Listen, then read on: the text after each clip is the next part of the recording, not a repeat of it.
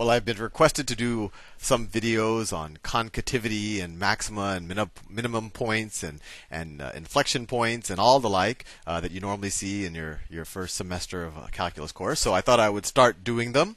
Uh, but before we, we kind of go into the actual problems that you might see in your book, I just want to give you a broad intuition because in calculus class, people there are all these rules. When you know the second derivative is positive, you're concave this way. When the second derivative is negative, you're concave this way. And people memorize the rules and then they take the tests. And if they memorize it correctly, they do well on the test.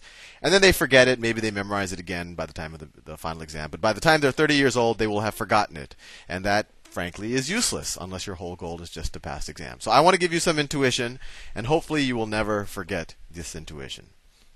So when you're first learning calculus, there, there's much more to functions than what I'm going to do in this video, but there's kind of three types of interesting points on most of the curves we'll talk about. So let's say, let me draw a curve. Let's say the curve looks something like this. Mm, you know, if this is the x-axis, that's too thick. That's the y-axis. The curve could look something like this. I don't know. Let me see. It could look like this and so on, right? And if you have a curve like this, and you'll see all sorts of curves when you do your calculus, and because you have multiple degree polynomials, etc. What are the interesting points? Well, the interesting points um, tend to be when the slope is equal to zero. So in this, where does the slope equal zero? What are the interesting points here? Let me make sure I'm using the right tool. Right there, the slope is zero, right? Because if you take the tangent right there, it would be like it would look something like that. Right there, the slope is 0 as well, because if you took the tangent, it would look something like that.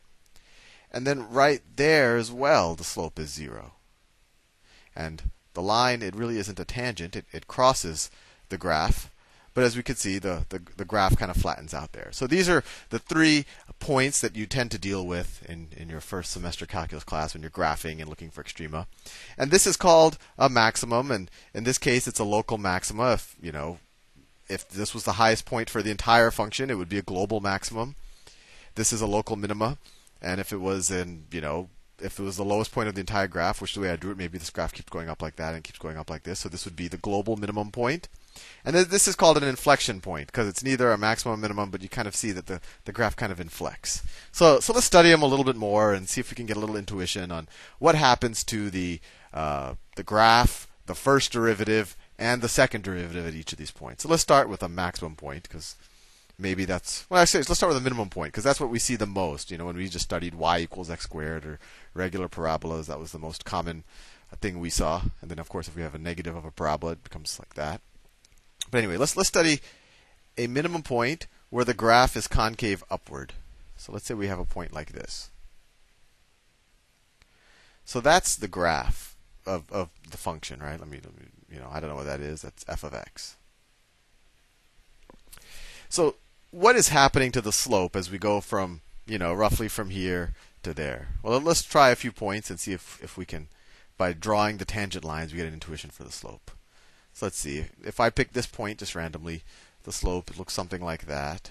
I'm trying to do a tangent. If I take this point, I'm just moving to the right a little bit. I'm just increasing my x value. The slope will look something like that if we so it's it's negative here, but if you look here, the slope is less negative, right? The slope is less negative there, and then if we go to the minimum point right there, the slope flattens out, right? And so of, co- of course the derivative there would be zero. And then as we pass that point, what happens? Well, here the slope is increasing a little bit more. And now the slope is actually positive, right? So the slope was negative, less negative, zero, a little positive, and then when we go here, it goes more positive. More positive. So let's see if we can graph that. Let's see what if we can just to get an intuition. Obviously, I haven't written any numbers down, so we don't know what the exact value of the slope is. So what does the slope look like? So here it's really negative. So the slope is going to be something really negative here. I'm just picking a random point. And then at this point right here, it was less negative. So the slope is going to be less negative. And then here, roughly here, the slope is at 0. Right? The slope was 0, and then the slope gets a little bit more positive. And then over there, it gets a little bit more positive. So the slope if we were to if we were to actually graph the derivative of the function at that point, it would it would be an upward sloping. And so I'm assuming this is a second degree polynomial. If this was third degree, then this would actually be a curve. So the, the slope will actually look something like this.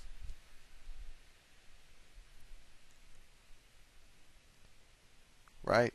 And does that make sense? Well, sure. This, you know, the graph of this could be y is equal to I don't know ax squared plus b, and then the derivative, or you know, f of x is equal to ax squared plus b, and so the derivative of that, of course, would be what is that? Two ax plus zero, right? So this would just be a line, and it actually goes through 0, 0, but it didn't have to. But hopefully that gives you a little intuition. But now let's move to the second derivative. So the slope of the slope. Let me draw it down here. The second derivative. My wife is coming home, so I have to finish these videos before she gets here. Otherwise, I have to continue it tomorrow. Let's see. She called five minutes ago, so I have to hurry. Anyway, so this is f prime prime of x, or the second derivative. So what's happening to the second derivative here? Well, the second derivative is just the slope of the derivative. So what's the slope? Well, it's just a constant. This, in this case, is just a constant upward moving slope, right? So the second derivative, actually, if we were to just evaluate that, it would be 2a. So it's going to look something like this, and I can actually, it's going to look, it's just going to be a constant number, and it's going to be positive, right? So in general, when people, you know, when, when you when when you study your extrema points and say whether it's a, a minimum or a maximum, et cetera, et cetera, the way that you think about it is, well, if if it's a if it's a minimum point like this, if it's a minimum point, what is happening to the slope around it? Well, the slope has to be constantly increasing, right? Even though, for example, even though as we go from here to here, the value of f of x is decreasing, the rate at which it's decreasing is getting less. So the slope is actually increasing. It's getting less and less negative, and then it increases even more. So you, you know you're at a minimum point when the slope is increasing. And similarly, you know that it's concave upwards when the second derivative is positive. So hopefully that helps you a little bit getting get get get the intuition of what happens when you're at a minimum point and you're you're concave upwards. Well, what happens when you have the opposite? Well, pretty much everything becomes the opposite. Let's say that this is your curve. I don't know, and this is the x-axis. If that's your curve, well, here you have a very high slope. Then your slope becomes a little bit less. Then it becomes zero.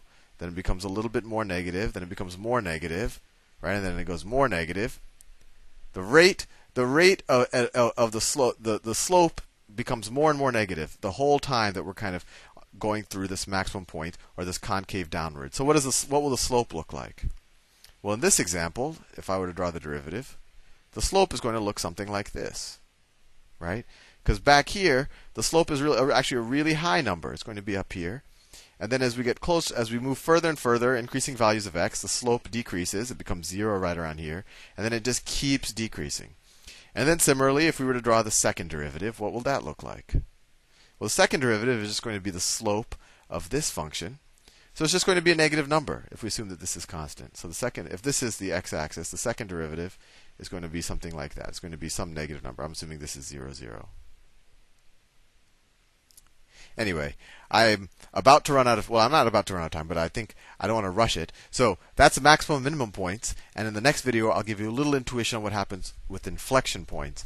And then we will do a bunch of examples um, that you will normally see in a calculus textbook. But I just wanted to do this for you because there's nothing magical about a lot of the rules that you will learn. Um, you know, where they say, oh, you take the t- second derivative, and if the second derivative is positive, it's concave upwards, and if the uh, second derivative is negative, it's concave downwards, and you might, you know, fill your your brain with all of these memorizations. But it's it's hopefully, if you think about it this way, fairly intuitive. And it hopefully should be fairly intuitive that whenever the, the first derivative is zero, your slope is zero, and you're at a point that is interesting, at least in this context. But anyway, I will do the next video on inflection points, and then I will do a bunch of actual problems. See you soon.